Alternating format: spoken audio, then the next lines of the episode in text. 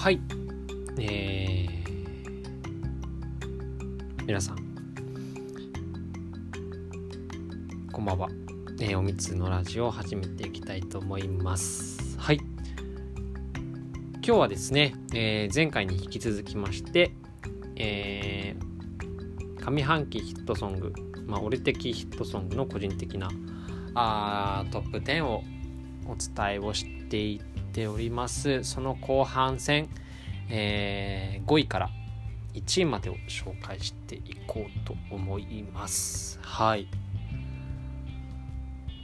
えっ、ー、と前回のね、えー、ところで言うとおさらいをちょっとしますと、えー、10位から6位のところを話してました、まあ、10位から「えー、 LUCKY TAPES の Nonsense、9位が ASIAN KUNG-FU GENERATION と塩塚モエカさんの触れたい確かめたい。はい。で、8位が SIRUPさんの Do Well。えー、7位が優里さんでかくれんぼ。6位が Awesome City Club の勿忘。はい。というところでですね、えー、お話をしてまいりましたが、えー、今回はその次からですね第5位から、えー、発表していきたいなと思ってます。はい、どうですかね？あの先週の先週なのかな？今回が先週のあのところで知ってるアーティストだったりとかはあ俺も俺もだったりとか私も私もっていうものありましたかね？あんまりこの目新しいものというかあのなんだろうなマニアが知ってるような曲は出してないのであの割と皆さんも知ってる曲なんじゃないかなと、はい、思ってます。はい。ではでは早速本日も始めていきたいと思います。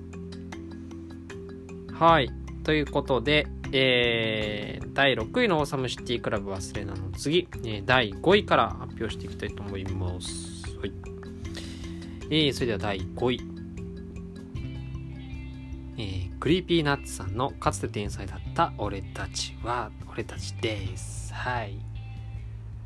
いやーもうことあるごとにこの楽曲には触れて、触れさせていただいておるんですけれども、あの、どえらいかっこいいっすよね、この楽曲は。あの、 Creepy Nutsさんってね、多分僕が大学生とか高校生ぐらいに、あのね、フリースタイルダンジョンっていうねあの番組が流行ってまあラップでラップバトルをしてそこでねまあなんか毎週毎週新たな人が戦っていくっていうようなまあそんな番組だったんですけど。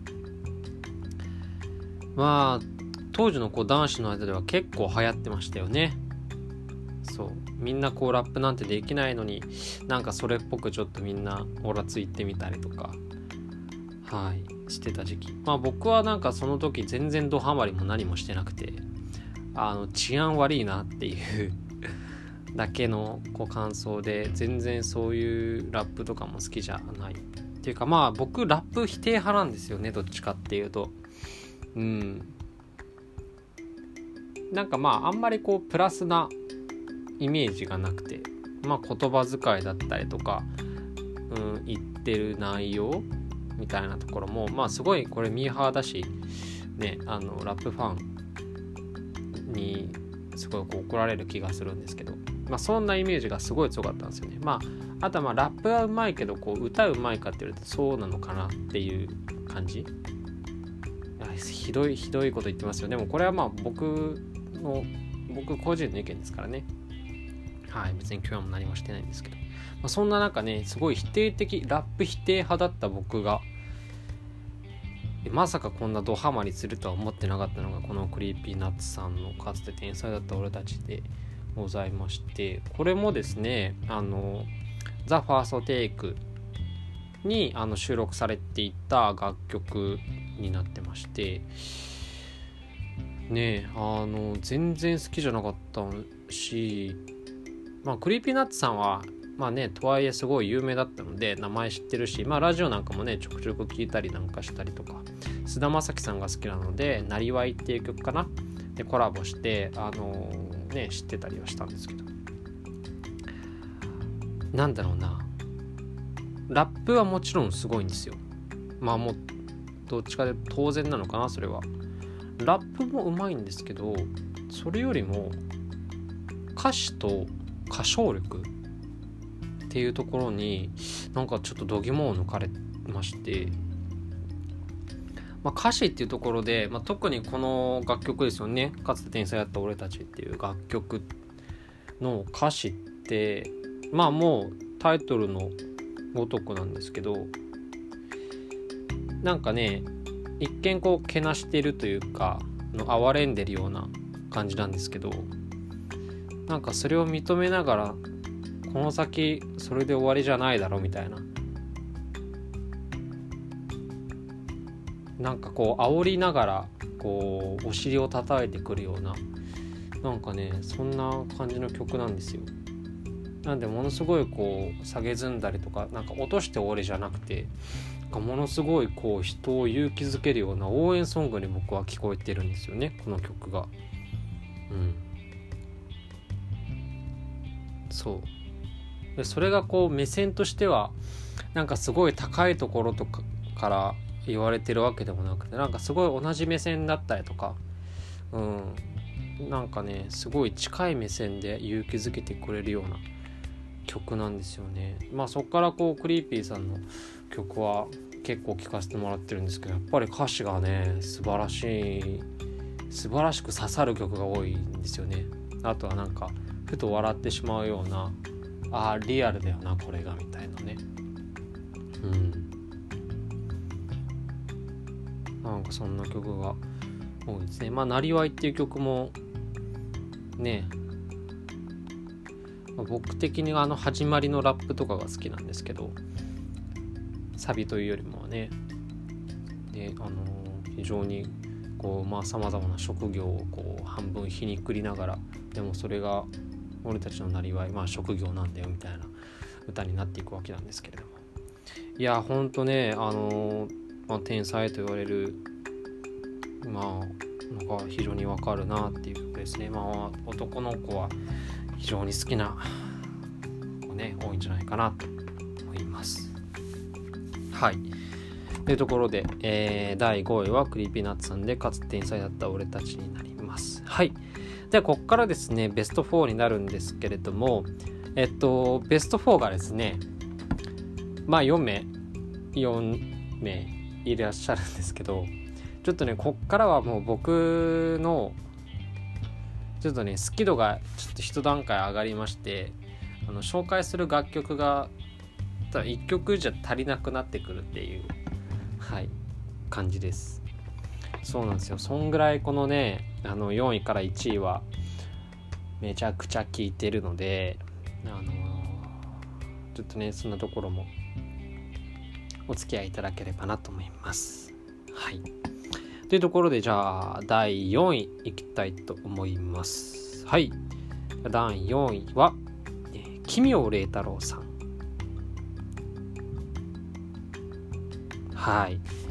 えー、っとここからだと奇妙麗太郎さんはもしかしたら知らない方も多いんじゃないかなと思います最近ねあの菅田将暉さんの「オールナイト」に出たのでもしかしたら一気にこう知名度も上がったんじゃないかなと思うんですけどあのー、割と少ないラインになってくるのかなと思ってます。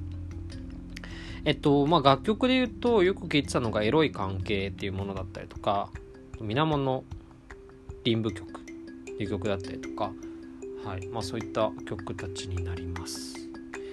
でまあ奇妙麗太郎っていうもう名前が奇妙っていうかね非常にこう変わった名前なんですけれどもあの僕がこの方を知ったのはもともとはこう天才バンドっていうバンドを組んでらっしゃってその違う方々と。でその楽曲の中で「君が誰かの彼女になり腐っても」っていう曲がいつだったっけな高校とか大学ぐらいの時にたまたまこう YouTube を流し見してたら出てきた曲であのまあ全然歌詞好きじゃないんですよ。全然歌詞っていうか感情移入も何もできない曲なんですけどあのねめちゃくちゃ歌うまいんですよ。めちゃくちゃ歌うまいのとちょっとね変な歌い方をするというかあのあんまり聞いたことがないブレスの仕方だったりとか声の出し方声のトーンみたいなところが非常にこうユニークな方でそこからね、あのー、結構大学生の時とかカラオケ行ったら歌ったりとかもなんかしてたんですけれども。まあその方がその後その後なのかな？その時もやってたのかな？まああのソロで活動を力入れ始めて、まあ、最近だとアルバムなんかもね出されたりしていて、まあ、そんな君を礼太郎さんはまあ今話した通り歌声がちょっとユニークなんですけれどもいい声してるんすよ。そうね。でエロい関係はあのー、Spotify のプレイリストであいみょんさんがね夏のドライブの夏春かな？まあなんかドライブ私がドライブで聴く曲みたいなところの中に入ってて、まあ、そこから僕も結構聴くんですけどなんかねすごいおしゃれになった気分になります。あのこれをドライブでかけてると。だってもうあいみょんさんがセレクトしたって言ったらなんかねなんかもうおしゃれになれますよね。ものすごいミーハーなこと言ってますけどうんまあでもそっから結構聴いてるなっていう感じですあの、ぜひね、よかったら、君が誰かの彼女になり腐ってもっていう楽曲も聴いてもらいたいんですけど、これね、でも調べたところ、あの、Spotify に多分載ってないんですよね。なので、正式な楽曲としてリリースされてないのかもしれないんですけど、あの、YouTube とかにね、見ると多分出てくるんじゃないかなと思ってます。はい。というところで、えー、4位は、君の礼太郎さんのエロい関係でした。はい。ということで、こっからベスト3に行きたいと思います。はい。はい。ではですね、えー、次。第3位が、離れ組で、えー、独自のライフでございます。はい。でねあの独自のライフってまあ言ったんですけど、まあ、これがあの最新のアルバムかな？でリリースをされた、えー、シングル曲ではなくてアルバムのカップリングというかアルバムの曲になってますはいで離れ組さんは僕がこう好きなアーティストだったりとかあのー、ね誰聴くの？って言われるともう断るごとに僕はいろんな方に紹介をしたりとか販売強制的に聞かせたりとかしてるぐらいもう大好きな方なんですけれどもえっと楽曲の前にまあちょっとどんな方なのかなっていうのをお話しすると「離れ組」っていうこう名前なんですけれどもえっと歌ってるのは一人です。で楽曲を弾いてるのも一人です。なんでまあソロソロですね。でもともとスーパーバタードッグっていうあのバンドを組んでおりましてそこにこう2008年でそのバンドが解散をしてはい。まあそこからねソロ活動に力もともとやられてはいたんですけれどもソロ活動に力入れてました。で確かなんですけどスーパーバタードッグっていうところにあの今で言うとソロで活動してる歴史さんっているじゃないですか。私は武士っていう曲とか、まあなんかね、非常にユニークな歴史を題材にしたあの方なんですけど、あの方も確かスーパーバタードッグのメンバーだったっていうのを、なんかね、前ね、どっかで聞いた。うん。嘘だったらごめんなさい。嘘じゃない気がするけどね。そう。まあその、いわゆるボーカルなのかな。あの、スーパーバターアドッグで言うと、さよならカラーっていう、まあこれもね、名曲なんですよ。もう、スーパー、そうね、ちょっとこれはね、聞いてみてほしいです。うん。結構いろんな人がカバーとかもしてるぐらい、あのまあバンドマンの中では有名な曲なんですけれども意外とそんなにね知られてないというかそう。でスーパーバタードッグはもともとちょっと知ってはいたんですけど知った時にはそんなに好きじゃなくてでちゃんと聴き始めたのが大学生の頃。であの野田洋次郎さんが楽曲提供したんですよ。ラッドウィンプスのですね。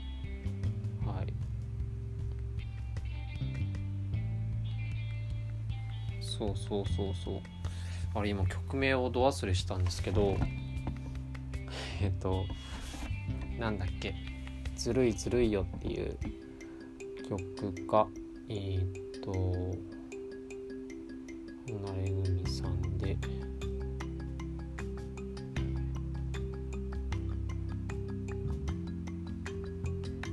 おあいこですね。はい。おあいこという曲で。そうこれをね楽曲提供してでもともとあの裕次郎が提供したとは全く知らずになんかね流れてきたんですよこの「おあいこ」っていう曲が。でものすごいこういい声した曲だな歌だなって思ってたらなんか聞いてたらなんかこの歌詞どっかで聞いたことあるなこのテイストってていうかどっかで聞いたことあるレベルじゃないぐらい聞いてるな。あれ？これ洋次郎の曲じゃない？って思って見てみたらあ洋次郎だやっぱり。ってなって。そう。でなんかねそのタイミングからちょっとずれてなんだっけな一時期その洋次郎さんとワンコのタカがあの2人でこうラジオをねパーソナリティでやられていてそこでこう毎回いろんなアーティストの曲だったりとかの音楽をかけてたんですけど、まあ、そのタイミングであの洋次郎が多分離れ組さんのかスーパーバタードッグの楽曲を紹介していてなんかねそこでこうつながったんですよね。ああやっぱりって思って。でそっから結構聴くようになって僕的にあのまあ最新のアルバムで言うと「独自のライフ」っていう曲が結構明るめの曲でまあなんか歌詞的にはすっごいこう何もない歌詞。あの歌詞がいいとかないし意味もない。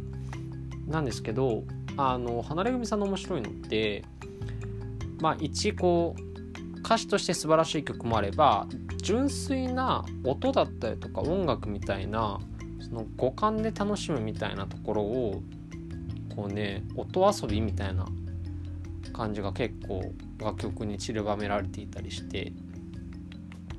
うんなんか聴いててものすごい楽しいんですよね。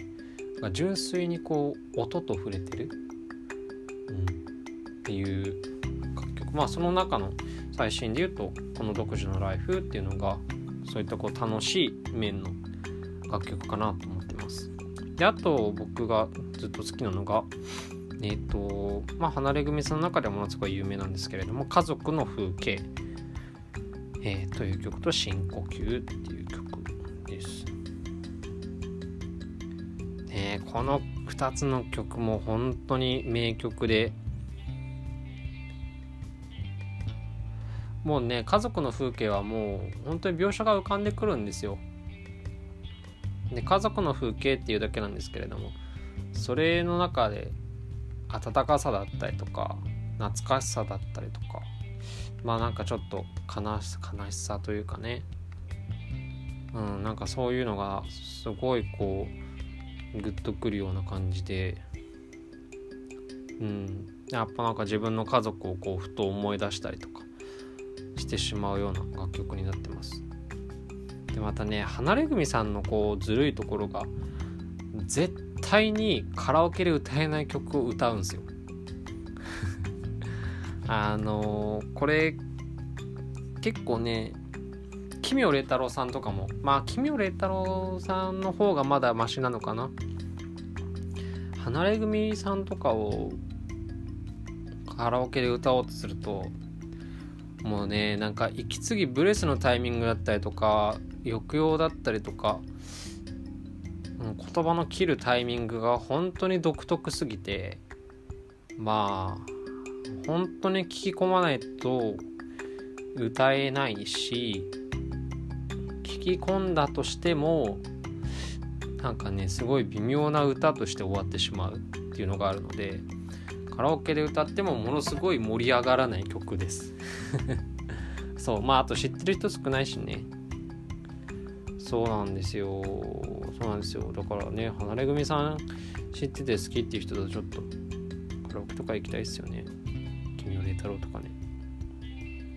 なんか温かい目で見てくれるようなそんな友達が欲しいなって思います。はい。いやもうね離れ組さんは僕大好きなんでちょっとぜひぜひ。まあなんか優しくなれますよ。曲を聴くと。穏やかになれる。うん。仕事で疲れたりとか。ね夜ちょっと遅くなったりとか。まあもしくは夕方になったりとか。がそういうこう時にこの曲とか聴くと。なんかね。うーん。こう曲って歌とかってまあねなんかこう何かを成し遂げる時の原動力になったりとかねなんか苦しい時持ち上げてくれたりとかねガンガンこう気分をテンション上げてくれたりとかまあいろんな効用があると思うんですけど。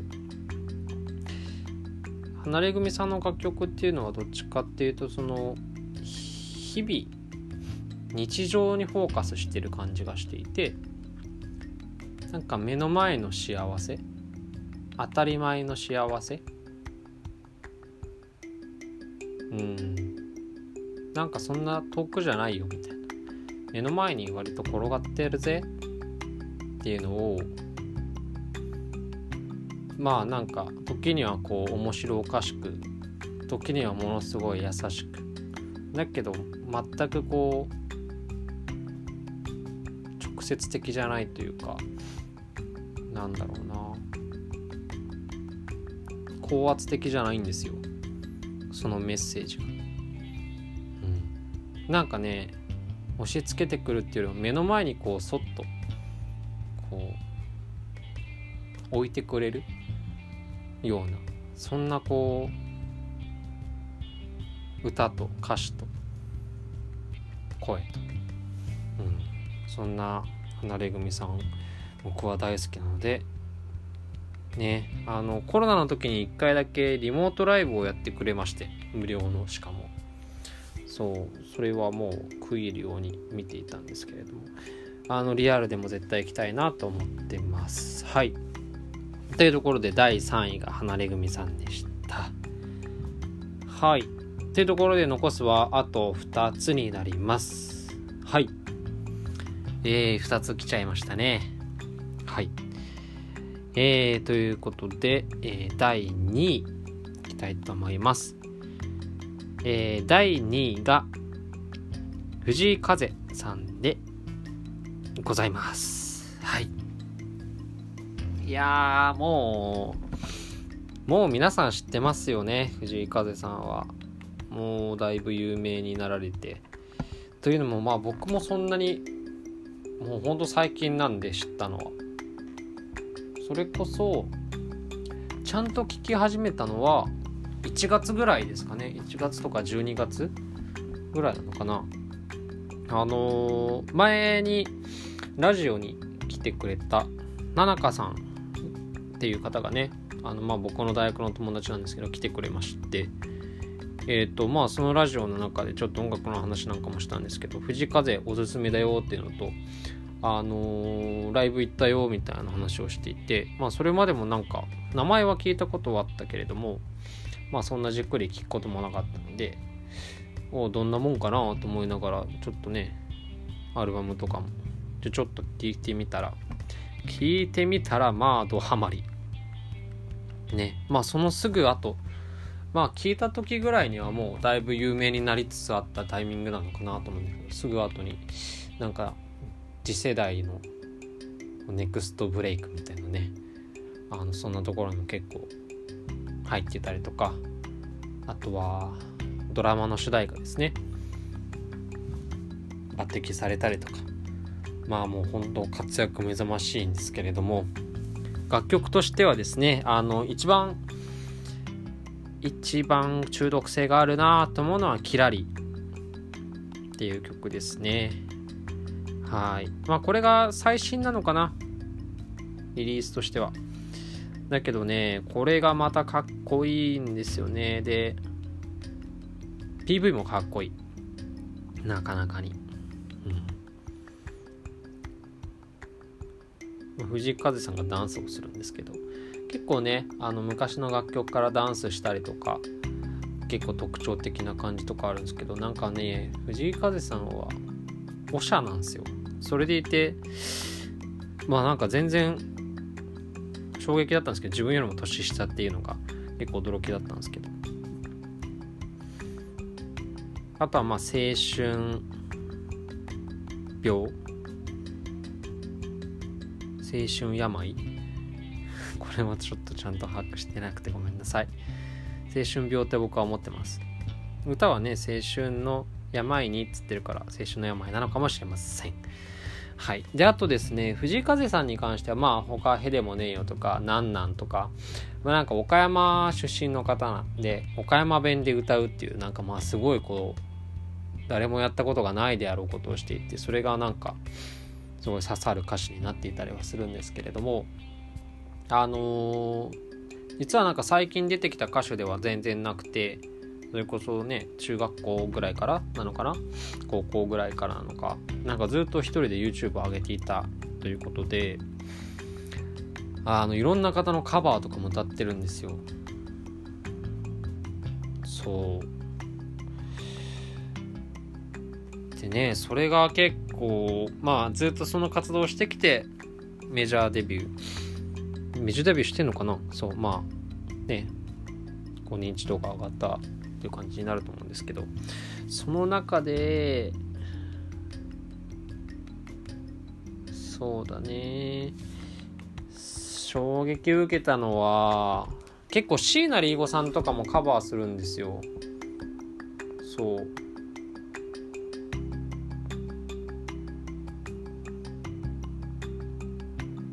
めちゃくちゃねやったりするんですけどあー丸の内サディスティック。このねカバーがあるんですけど結構衝撃もんですよ。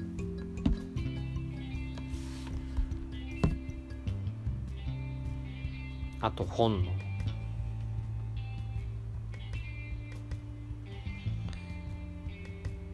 まあ、なんかなかなか椎名林檎さんを男性が歌うって、まあ、そもそも聞かないじゃないですか。まあ、その中でなんか本人のアレンジとかもちょっと入りながら、えー、鍵盤があるんですけど鍵盤が結構ねあのまあ安物って言い方は良くないかもしれないんですけどあんまりその良くない鍵盤を使いながらただそれをこうジャカジャカジャカジャカ鳴らすっていうのがまあなんかチープではあるんですけどそれがすごいなんかね新鮮であったりまして。うん。あと僕が好きなのが木綿のハンカチーフですね。確か歌ってたと思うんですけど木綿のハンカチーフ。そう。だから椎名林檎さん歌う時とも全然こうテイストが変わる世界観が変わるっていうところもあって。いやもう今後の活動が非常に楽しみだなと思う、えー、方になりました。はい。はい。ということで、えー、俺的ベスト10第2位は藤井風さんでございました。はい。いやー、9位まで、9位、ん ?9 個か。えー、紹介をしてきましたが、えー、ついにですね、第1位、紹介に参りたいなと思います。えー、大体皆さん予想とかどうですかね？予想とかしてないかな？ね結構でも、なんか賑わしてる？うん。最近のその、ニューカマーたちが入ってるなという感じで、なんかあんまりこの10年ぐらい生きていて新しい音楽にそれほどこうこんなに多く知り合いながらなんか豊かな時間が送れるっていうのも全く想像してなかったんですけどあの全然 Spotify の回し物でも何でもないんですけど Spotify 入れてよかったなって思ってます。ね。そう。まあね全然今まで聴いてた音楽聴くっていうのもいいと思うし。ね。いろいろな楽しみ方があると思うんですけど。うん。まあ僕は音楽好きなのでこのいいなと思ってます。はい。ということでですね、えー、早速もう第1位もいっちゃおうかなと思います。はい。ということで、えー、俺的上半期ベスト10第1位はじゃじゃん。えー、 Vaundyさんです。はい。もうねもう不動です。僕にとっての。このまあ半年と上半期と言ってるんですけどまあこの1年近くですかね。もう不動の1位をもう確立しちゃいましたね Vaundy さんは。また何がすごいかっていうと今すごいスピードでリリースされてるんですよ新しい楽曲を。なんでその新しい楽曲が出るたんびにドハマりしちゃうっていうそのもう恐ろしいですよね。やっぱりこうハマるタイミングってどのアーティストさんもあると思うんですけどそうまたそのハマってでもちょっと飽きが来てみたいな時にこう新しい楽曲が来てで新しい楽曲が来ると前の楽曲もまたなんかあいいなって思えてみたいなでなんかこうね新しいのとこう古いのをこう行ったり来たり行ったり来たりしながらこういろんなこう味が出てくるっていうような状況でございまして Vaundy さんで言うと、あの、いっちゃんですね。まあ、あんまり一番とか決められないんだけど、一番好きな曲何かって聞かれたら、僕は誘拐シンクっていうが、いっちゃん好きなんですよね。そうなんですよ。誘拐シンク。知ってるかな？知ってるかな？一応ね、今年リリースされたやつなんですけど、PV に、あの、ドラゴン桜にも出ていた南沙羅さんが出ていて、ねえあの、それもちょっと、要チェックなんですけど、あの、南沙羅さん可愛いっすよね。可愛いんですよね。南沙羅さん可愛いんですけど、あの、ドラゴン桜のインタビュー？あのブランチとかでインタビューされてたのかな？なんか一言も喋ってなくてあれなんかうまくやれてるのかなってちょっと不安になりましたまあどうでどうでもいいかそんな。でもねなんかもうちょっとこうカメラで抜かれるのかなとかコメントね求められるのかなって結構メインどこだしね注目されてるので。そう思いのほかこう話題振られてなくてまあ編集の問題もあるだろうけど。でちょっとなんか下向き加減だったのでなんかちょっと大丈夫かなって思いながらでも僕は南沙羅さんすごい可愛いなって思いながらはい。まあそんな彼女が出てる誘拐シンクの PV もあのぜひぜひ要チェックなんですけれどもえー、っとこの間ですね「花束」という曲もリリースされました。はい。今絶賛ドラマが公開中なんですかね。えっ、と、中川大志さんが、えっと、あと、荒木優子さんかな。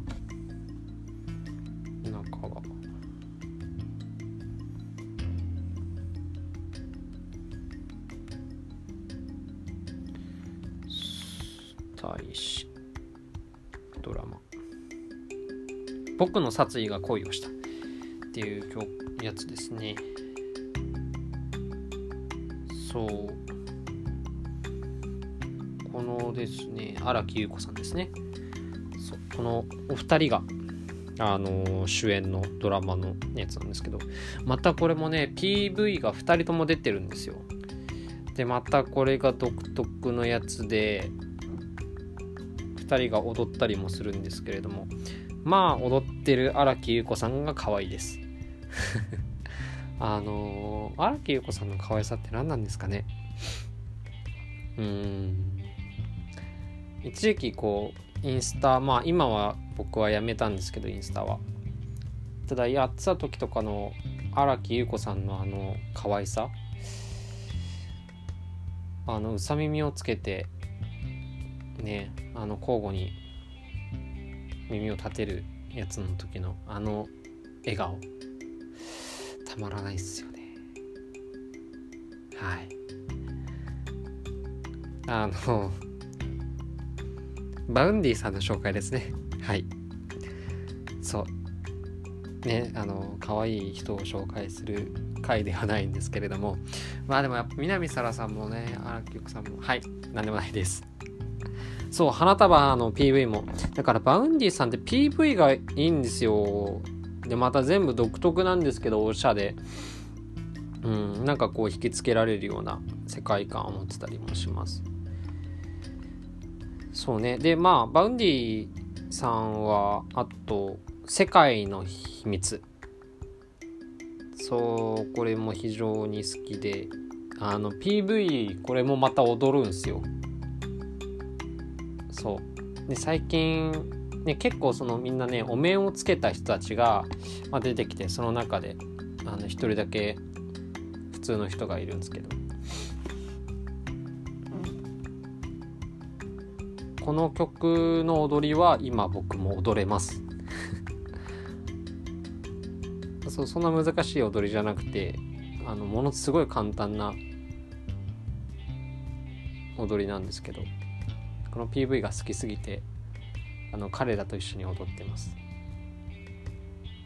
はい。そうですね。で Vaundy さんは先日あのライブも行ってきましたね。はい。えっと羽田？羽田のなんかねライブハウス。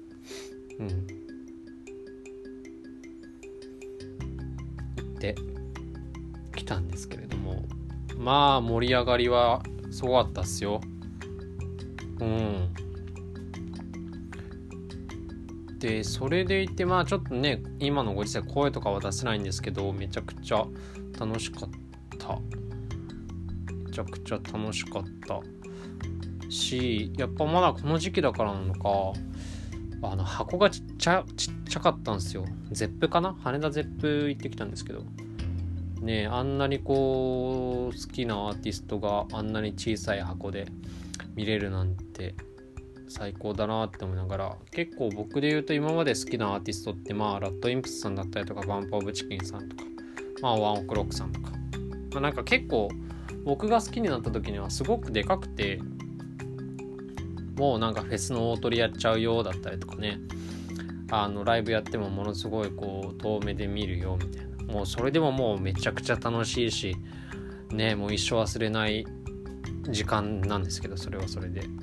なんですけどね。やっぱりなんかああやってこう近くで見れるっていうのはまた一つ違った楽しみだよなって思いながら見てました。うん。まあねまた行きたいなって思いますよ。うん。 Vaundy さんのライブ会場行くとあのねライブ前に Vaundy さん出てくるんですよ。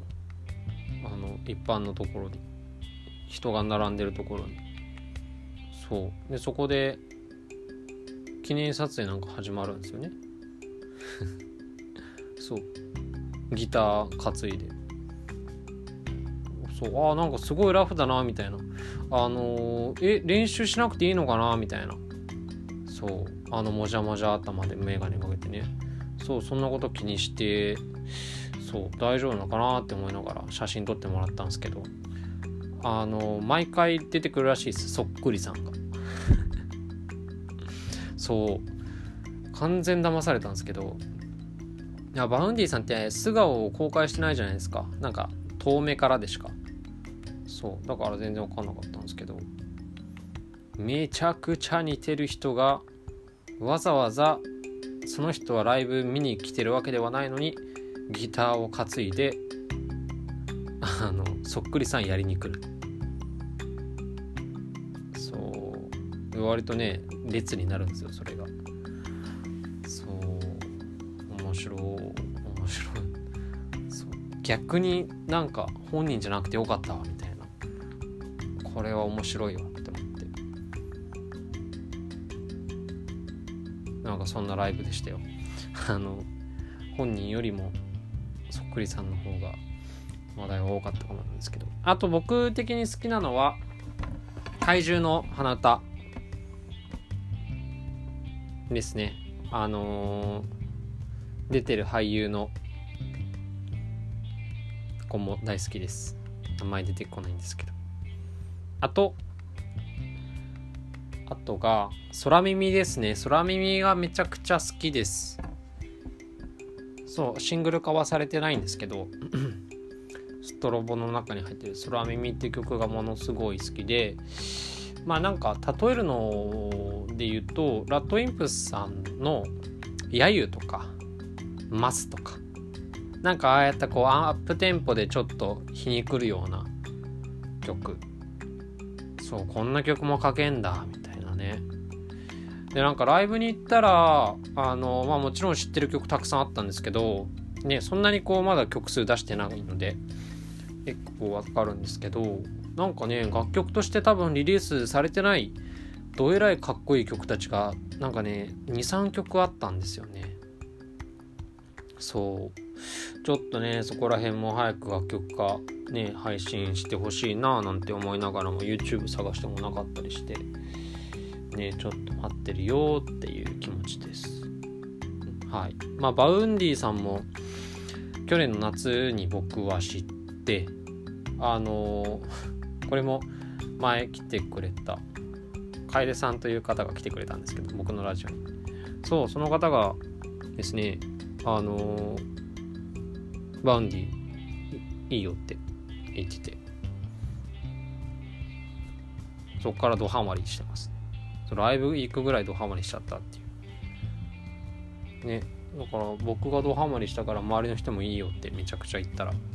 ドライブの時にかけたりしたらそのドライブで全員とハマりしてみたいな感じなんですけど。ね。あの本当に今後も Vaundy さんもうね最新リリースの花束も大好きだしもう楽しみだなーなんて思っていたりします。まあまだね若干二十歳とかでしょ？でバウバウ、まあ、バウさんバウさんと藤井風さんって2人とも年下なんですよ。20代。20とか2122とかでしょ？いやーすごいですよね。もう楽しみでしょうがないですけど。ねえ。藤井風さんとかも絶対年上だと思ってたし絶対おしゃれだし。ねえ。あんなダンスもできるしみたいな感じなんですけど。まあそんなところで僕のえー、俺的上半期ベスト10は1位はえ Vaundy さんでございました。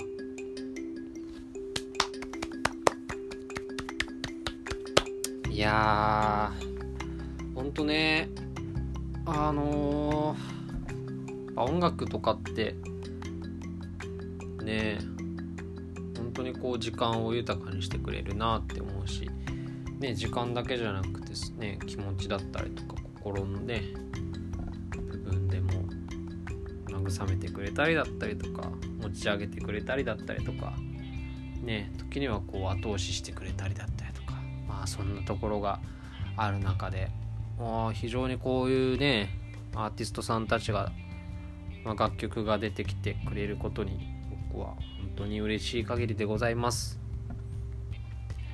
はい。まあまたね気が向いたら上半期はもう終わって今下半期がねもう7月はスタートしておりますのでね1年のまあ総括のタイミングなんかでもちょっとまたやってみたいななんかと思ってます。はい。まあねここにトップ10には入らなかった楽曲の中でもまあ僕の好きな曲はたくさんたくさんたくさんあるんでまあそんなところも今後もちょっとお話をしていきたいななんて思ってます。はい。というところでですね、えー、本日はここまでとしていこうと思います。はい。ではでは皆さん、えー、おやすみなさい。